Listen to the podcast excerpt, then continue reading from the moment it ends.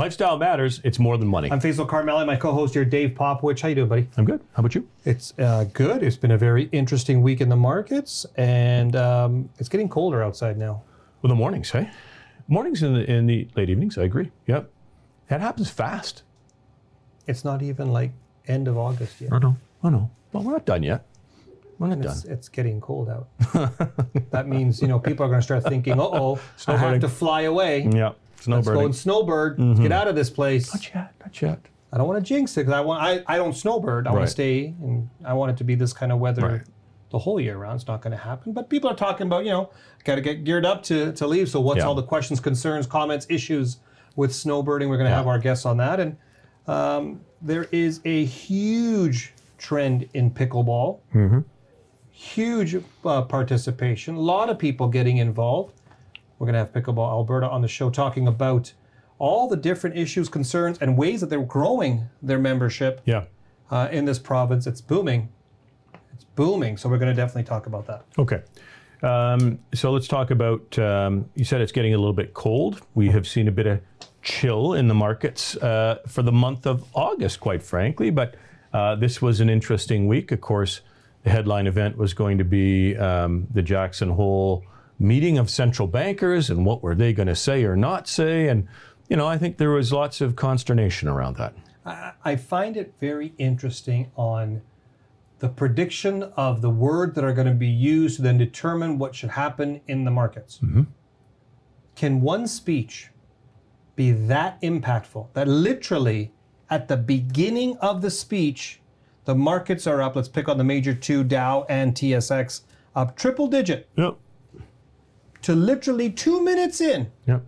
false. Yep. by just verbiage, no action, verbiage.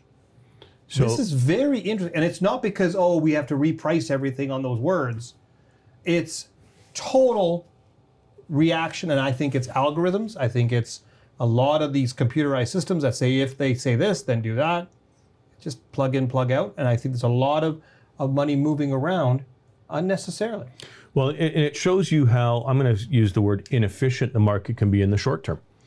Right? It can move on emotion, right? It can move. It can move on any number of different things, whether that price discovery action in that particular moment is correct or not. Right? Really gets tested over time. Uh, but the fact of the matter is, these things can and do move markets. One word can be interpreted today and you know means something different next week. It is it is unbelievable, and I think people need to be cautious of that. I, I- think we should also take a step back and think about what um, the theory of what should be said Right. versus what is said. Prior to Friday's speech, inflation was above target. The economy is still growing in the US. And the employment situation's pretty good Yeah. product, productivity increased a bit. In all those areas, why were people, economists, analysts, expecting some sort of hint that they're going to slow down? Well, why were they? So, well, first of all, uh, here's what I'd say. What makes a market is having different opinions. Of course. Right. So, number one, we want different opinions, right? But it is interesting, and it's when we parse it after, you look at these things and so on and so forth. So, um, uh, the, the time I get most concerned, Faisal, is when everybody's on one side. We all believe the same thing, one thing. That gets to be scary. Yeah. Right. And, and you can't have a market if everybody's on the same side. Uh, on the same side. Nothing that's right. moves. Then, uh, but, but this is so for the average investor, for the average individual transitioning to or living in retirement, and you look at this one day. I, we use this in the same piece because get ready for the next two years of of political elections and so forth. There's going to be speeches. There's going to be debates. There's going to be a lot of promises deli- uh, uh, suggested, and people are going to react based on a speech. And I have I have been doing this way too long to, to, to know that it's not what they say, it's what they do. Sure. Absolutely. And so, will they cut interest rates? The markets are expecting this, so on and so. We'll know when we'll know. Why are we trying to predict so far into the future of what's going to happen? And here's what's interesting. Right now, you're going to hear a lot of pundits come out and say, based on the current valuations, the future rate of return on the stock market is 4 to 5%. It's not even worth it. Buy bonds. Right. They're basing the entire next 10 years on today's valuation. The same group was saying the same thing 10 years ago, literally 10 years ago when the mm-hmm. valuation was high. Yep. And how has the last 10 years been Right. for performance? Yeah, it's been pretty good. So taking current data and trying to make out what it'll look like 10 years from now is is a guessing game. Well, and the further you go, out, right, the bigger the guess. There's there's no question. There's another fundamental thing that happened this week that I, I want to get your comment on. Okay. Because Nvidia came out with some blockbuster financial results, and overnight markets uh, rewarded them for it. Um, and then you know the the trading ahead of the Fed decision, right, really was it was flat to slightly negative. So it was an interesting to see actual performance from a company. Okay, when I read it, I saw beat top line, bottom line, forecast, everything beat, beat, beat. Hmm. Pause. Nope. Nope. Fed issue or whatever. So whatever took took precedent over that. And I think a lot that's of that, interesting. A lot of that had Dave had to do with you know um, buy on rumors, sell on news, Mm-hmm. and and so you got that momentum going into it.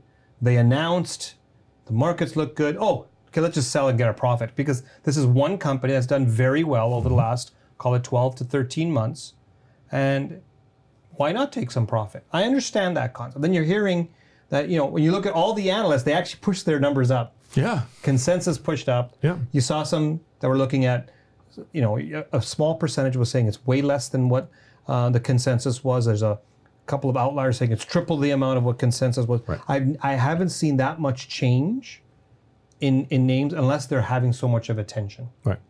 And so what what this says to me is that we focus on the winner. And let me give you an example. Those of us who who watch and play hockey will know if if Connor McDavid has a bad game, does that mean the Oilers are not going to make the playoffs? Right.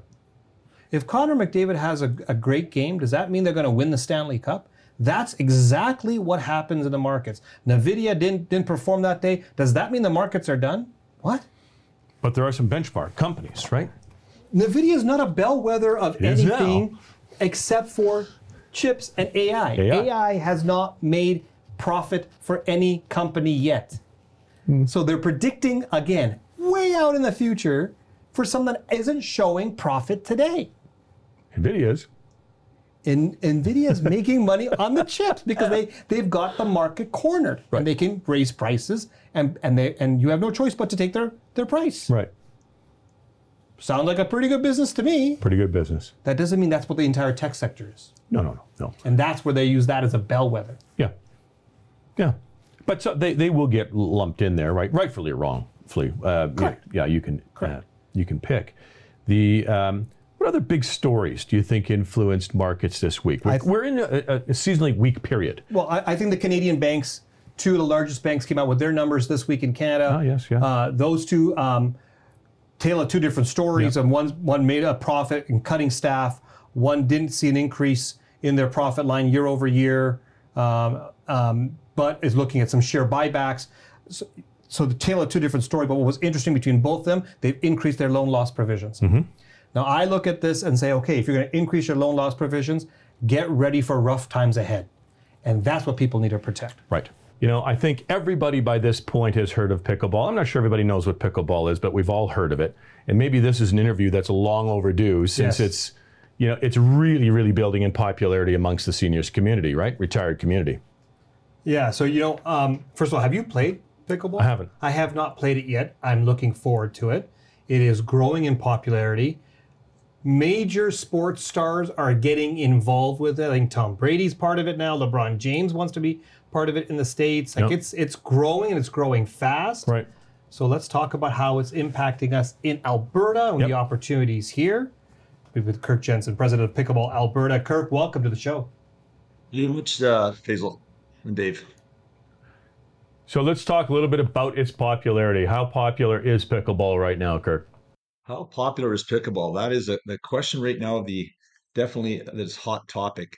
I can tell you that I've been president of Pickleball Alberta for four years now. Our membership in the four years, and this is actually during almost two years of COVID, we've gone from 4,000 to almost 10,000 members in Alberta. Yeah. In just over four years, just under four years. Wow. So, you know, we've got, we've gone probably from 20 clubs to over 40 clubs now from uh, each corner of the province, uh, every major city, small towns, uh, right across Alberta and in Canada and the world. It's really taking uh, hold everywhere that uh, there are people that want to play sport and stay active and stay healthy. Kirk, one thing that we've been hearing from at least locally in our city and some outside of our local market here um, is the facilities that are out there. They've been uh, somewhat been a, you kind of get to have to figure out where you can play. It might be in a tennis court, might be in a gymnasium during the winter. We don't have any purpose-built facilities, at least in Calgary. Mm-hmm. What's the outlook for Pickleball Alberta to get those facilities out there that can be multi-use. It doesn't have to only be pickleball. There can be other other um, activities in the same venue, but I think we're we're missing the infrastructure side of it. Now, and I'm a hockey player. Grew up playing hockey. Yeah. There were hockey rinks everywhere. Why aren't there a whole bunch of opportunities? There's gymnasiums everywhere. Yeah, yeah. What about pickleball? Okay, well, that is a, an excellent question because we are starving for facilities. In fact, the two major cities, Calgary and Edmonton, we have been lobbying for two or three years. I mean, there was even a task force put together, a volunteer task force, to try to lobby the city of Calgary to get pickleball courts, to get community pickleball courts. Um, same as in Edmonton, there was a gentleman. There's a gentleman named Doug Fogg. I've been to meetings with the city of Edmonton. He's been to countless meetings with the city of Edmonton. It just seems like it's a, a process that I, I don't know. They must have other priorities because they're really not taking it serious enough to get the facilities there. It's not like we haven't tried to work with them. But I do know that private sector said, you know what, if the, the uh, civil municipalities aren't going to do it, we'll do it. Um, and so, like, I know there's what four or five now private ones either built or being built. Uh, in Edmonton, I know there's a large one being built right now in Calgary, the Edmonton Pickleball, the Calgary Pickleball Center. Um, that'll be a private one opening in, uh, I believe, the last part of September. Um, I, I just wish that they would see and understand how important pickleball is and how many courts you can put in a surface area because it's not like tennis where it takes a lot of space. it's uh, the size of a badminton court. You can put a lot. Of, you can put four players because it's usually doubles that they play uh, on four on a, a badminton sized court, and you can put a lot of badminton courts in a, in a small area. So, you know, when we talk about a successful retirement, we talk about sort of three key pillars to that. You've got, you need to stay mentally engaged in something. Mm-hmm. You need to stay socially engaged with people, and you need to stay physically engaged for the health benefits, right? right? And um, of the little I know, again, I haven't played it. Um, I think that you are certainly touching two of those pillars, right? The social and the physical aspect. I'm, I'm sure as you progress in it, there's strategy and some mental engagement as well. But what do you think this has meant and will mean to that seniors community of people as you know, as more and more people learn about this, Kirk? Where do you see this going? You know, it, it, I think we're in unprecedented waters. I'm not sure of a game that I've known that it's when you say it's growing, it's, actually exploding in growth. Um, and four years ago, we could never think that we were going to more than double our membership. Um, where is it going to go in the future? You know, there's a new PPA tour. I know Pickleball Alberta now. We're trying to look like we're a volunteer board, um, trying to manage 40 clubs and 10,000 members. We're going to have to look at doing some staffing so we can start actually engaging more and being able to, you know, have somebody that is or a staff that is, you know, committed and and uh, responsible for growing the game to where it has to go. Um, because right now it's almost almost uncontrollable where we're going. And I know that, for example, if you go to the Red Deer Pickleball Club, uh, that's got 20 courts, you know, Red Deer put in 20 courts into their right beside a, a high school, and they now, for their social rec play, will have round robins and they will have all 20 courts mm-hmm. filled and almost 20 courts of people waiting. So that is where the demand has to go. Like it's, wow. and and I think David was you said that you played hockey. I look back at some old pictures, and again, to be fair to pickleball, I look back at some old pictures of uh, some friends that I had that grew up in Edmonton that were playing minor hockey. Were playing at outdoor rinks, so even the city of Edmonton then hadn't, you know, kept up with their hockey rinks, but they have now. And I know there's, no, you know, they need more and more. But I think, in fairness to pickleball and the, the municipalities, a little bit is that you know they've got to learn to catch up with it as well and see the need and quench Yeah. the uh, the thirst that we have for the to play this game for our for our seniors and for so many others. We have a great junior program as well. Yeah. Kirk, whenever I watch pickleball on on TV and some video clips, it's always an outdoor video. It's not, rarely do I see happening indoor, at least on the videos that I've seen. Alberta's not known for its great weather 365 days a year. So how do we handle that challenge? Is it always going to be indoor and then some outdoor, or is it always going to be outdoor with a little bit indoor? As when you start to you know forecast the future, Yeah. where do you see it happening? You know that, that's a very good question because people don't all of a sudden just say, "Hey, I um, I want when falls come." And uh, trust me, we love playing outdoors, but all of a sudden winter comes and there's no possible way we're going to be playing outdoors. I, I've actually seen some YouTube clips of people skate, playing on skates um, on a lake, which is kind of cool with Yeah. a net. You know, it's quite interesting. But uh, there are more and more, like I said, more of the private facilities that are becoming indoor because they need that 12 month revenue. So a lot of the private facilities are indoor, and there's also gymnasiums uh, that that can get rented out by the different clubs in the different areas, uh, and also some churches even have. Like if you have a badminton court in your gymnasium or your church, you can play pickleball in it because it's basically the same lines. Excellent. So Okay. it's uh, yeah, it's it's a good question. Well, uh, Kirk, listen, thank you. Um, uh, the awareness is growing. You've got a big job, certainly Yeah. as a volunteer. We'll be fascinated to keep in touch. We know a lot of the, the seniors community is becoming aware, interested, and actually engaged in the sport more and more uh, every day. So we wish you good luck with all the plans that you've got and, um, and the adoption, perhaps the support of some of the municipalities. Thank you, David Faisal, and thank you for allowing me to talk about pickleball in Alberta and your seniors. Cheers. Those three pillars social, physical, mental all part of a successful retirement. And we have to try to make sure all of those things are integrated in a, in a good plan. It's getting a little chilly in the morning, getting which means people are going to start thinking about. Um, you know, the upcoming snowbird season, right? Heading to warmer destinations. And so let's make sure everybody's prepared for that. And so when we head into, we call it snowbird season. Yeah. People are getting ready to flock away. Yep. There's a few things that have happened over the last few years that have changed people's view of snowbirding, flying, all the concerns. And so we definitely want to understand what's changed, what we need to be prepared for. Um, and, and we've got a great guest, reoccurring guest uh, from Goose Insurance, Omar Kaywan. He's the co-founder and chief growth officer at Goose Insurance. Omar, thank you for joining us today. Thank you for having me. I'm uh, glad to see you guys again.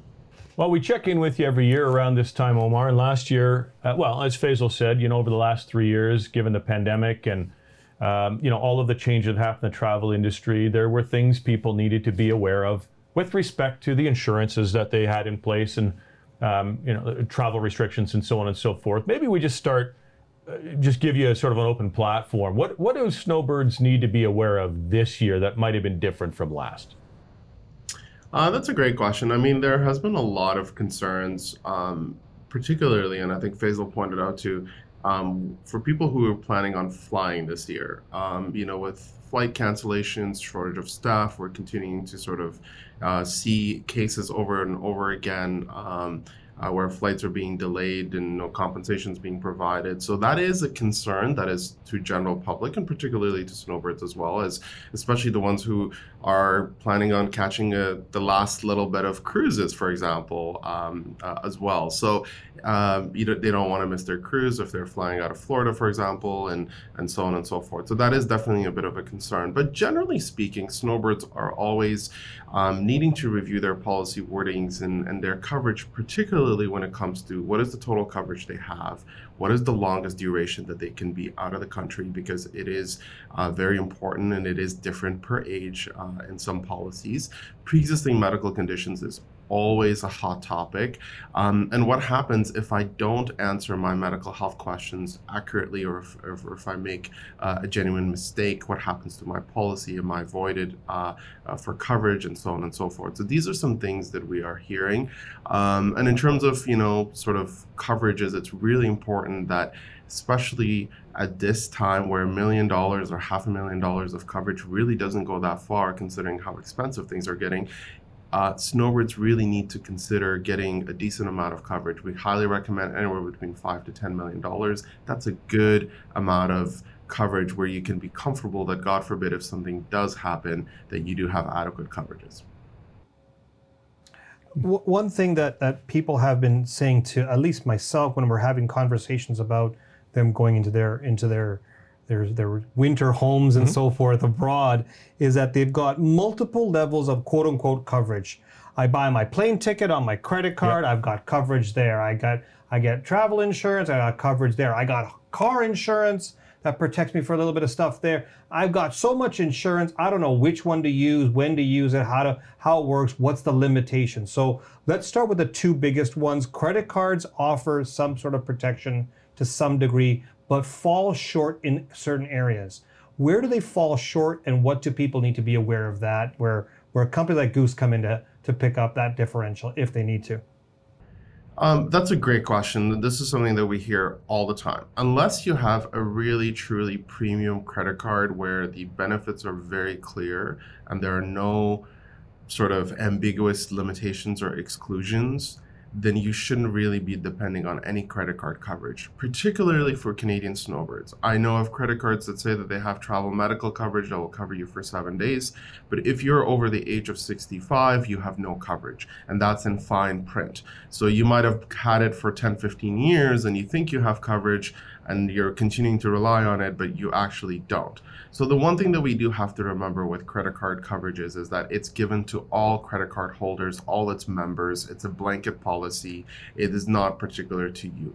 When you're buying a travel insurance policy for yourself, it's really you're buying it for yourself you're answering the medical health questions pertaining to you it's a policy for you the limitations exclusions um, and the benefits are very clear and should be to you. So um, for credit cards i wouldn't rely on it. There are some benefits that credit cards have generally when it comes to for example things like flight delay. If your flight has been delayed for four hours or more they might have a hundred dollar or two hundred dollar meal voucher that you can claim for. Or if your luggage is for example delayed or stolen. Credit cards are typically good for those kind of non-medical coverages, but when it comes to medical coverage particularly or any kind of travel medical insurance, I personally would not recommend relying on uh, credit cards.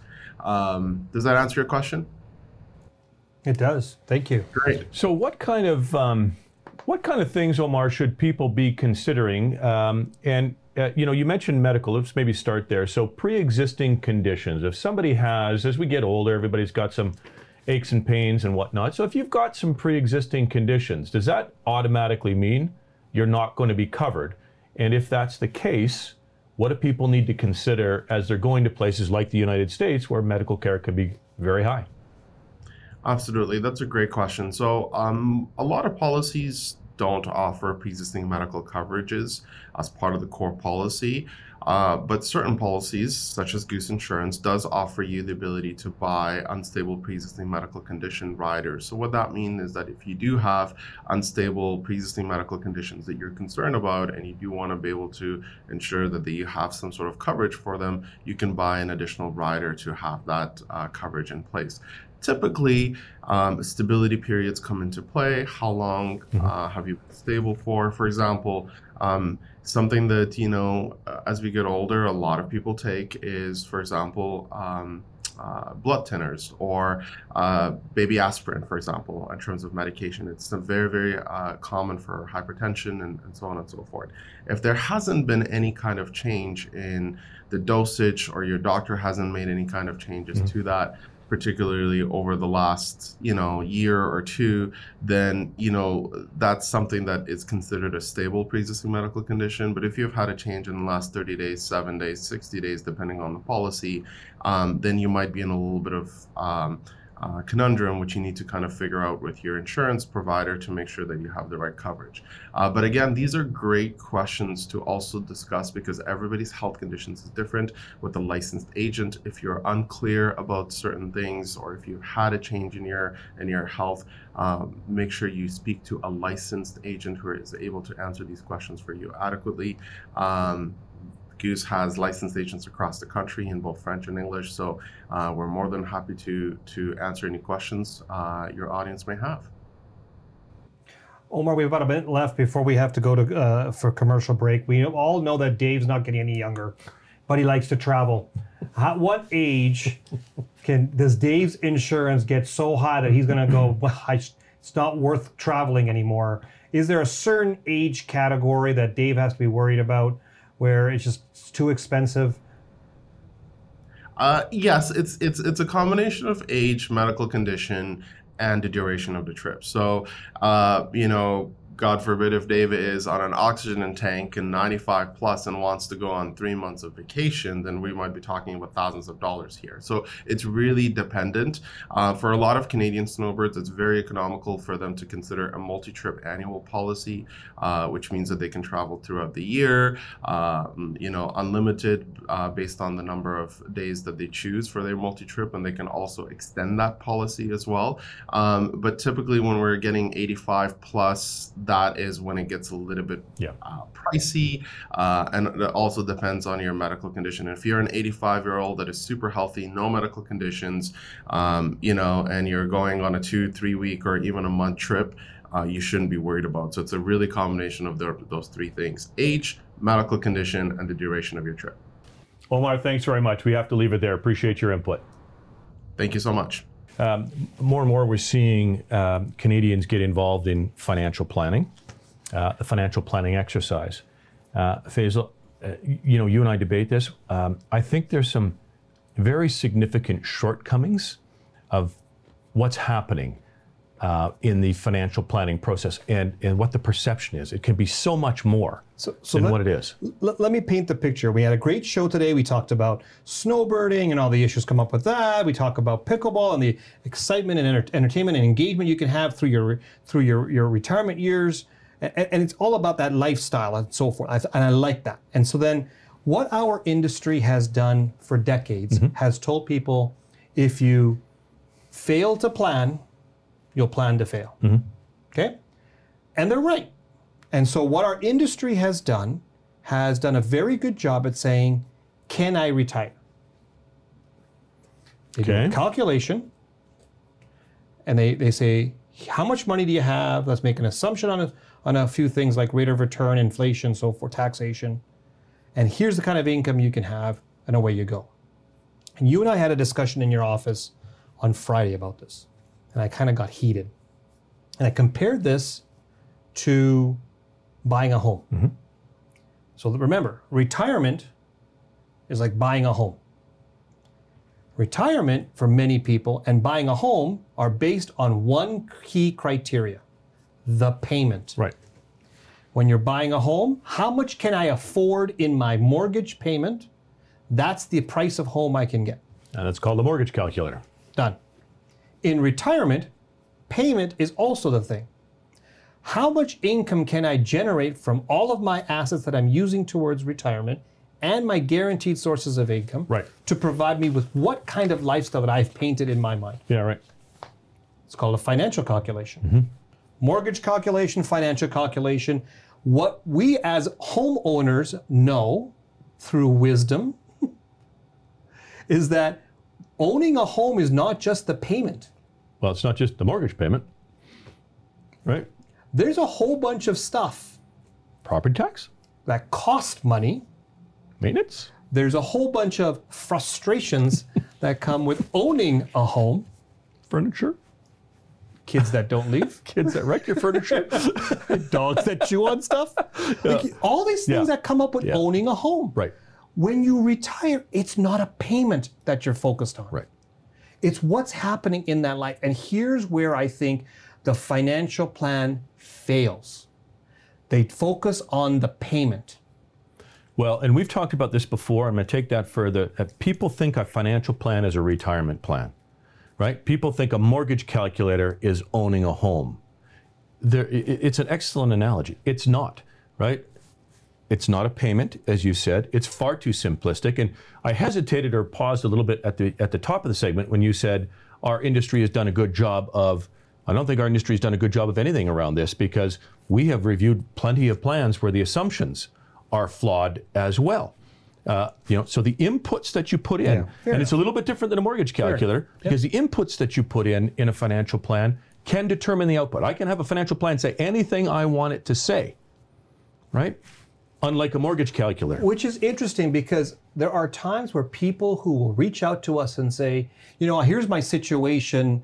What do you think? And give me your opinion on it. And then we kind of, you know, we have a discussion and they go, well, just do a financial plan for me. Right. And then I can see what's what what I should be doing with my investments. And I'm like, Nope. How? That doesn't dictate who you should deal with. Right. And that's what our, part of our industry has done. They've used the financial plan as a sales tool. Mm-hmm. Yep. Or we get lots of people say, well, just do a financial plan in advance for me. Right? What what's that going to tell you? Right? What what are we solving for? And a financial plan is a dynamic document. It's not it, it's not a GPS set of coordinates. Bingo. It's a compass. Bingo. And that document, what people are asking for is tell me the payment. Right. Use your assumptions and tell me the payment. Right. And what we're saying is a retirement plan has that financial calculation for sure, has tax analysis in it mm-hmm. to determine opportunities for tax savings, Yep. has aging issues mm-hmm. such as healthcare costs in the future, mm-hmm.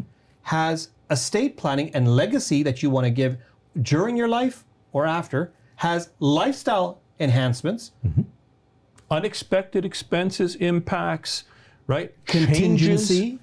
Yeah, contingencies and changes. That is not a payment. Right. That's a plan and a strategy for everything. Right. And so when when you're going down this path of let's just do a financial calculation so I can see if I can retire, you're just answering one part of that whole piece. Right.